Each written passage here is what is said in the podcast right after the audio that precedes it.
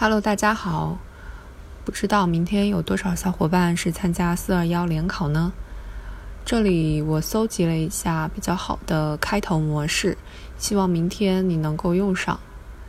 一、归纳式开头公式：概括材料，简要分析，引出观点。例如，唐福珍自焚，孙中介断指。张继明丧命这一系列事件，将违法行政问题一次次推上了舆论的风口浪尖。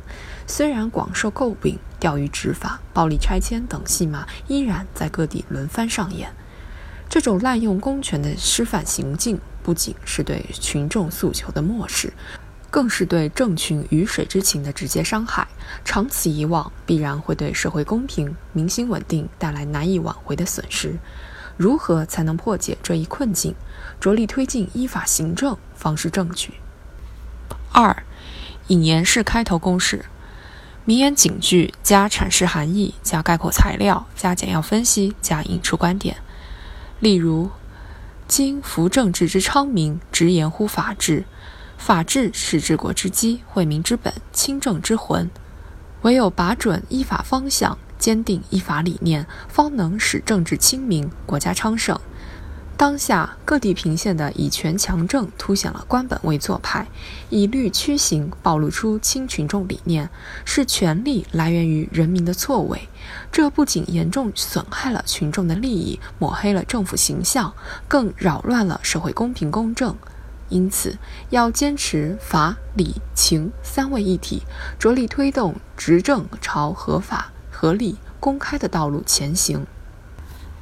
三排比式开头，排比句加概括材料加简要分析加引出观点。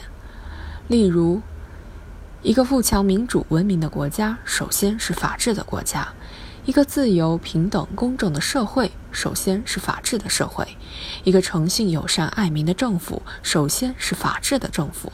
可见，依法是理国之道，和谐之本。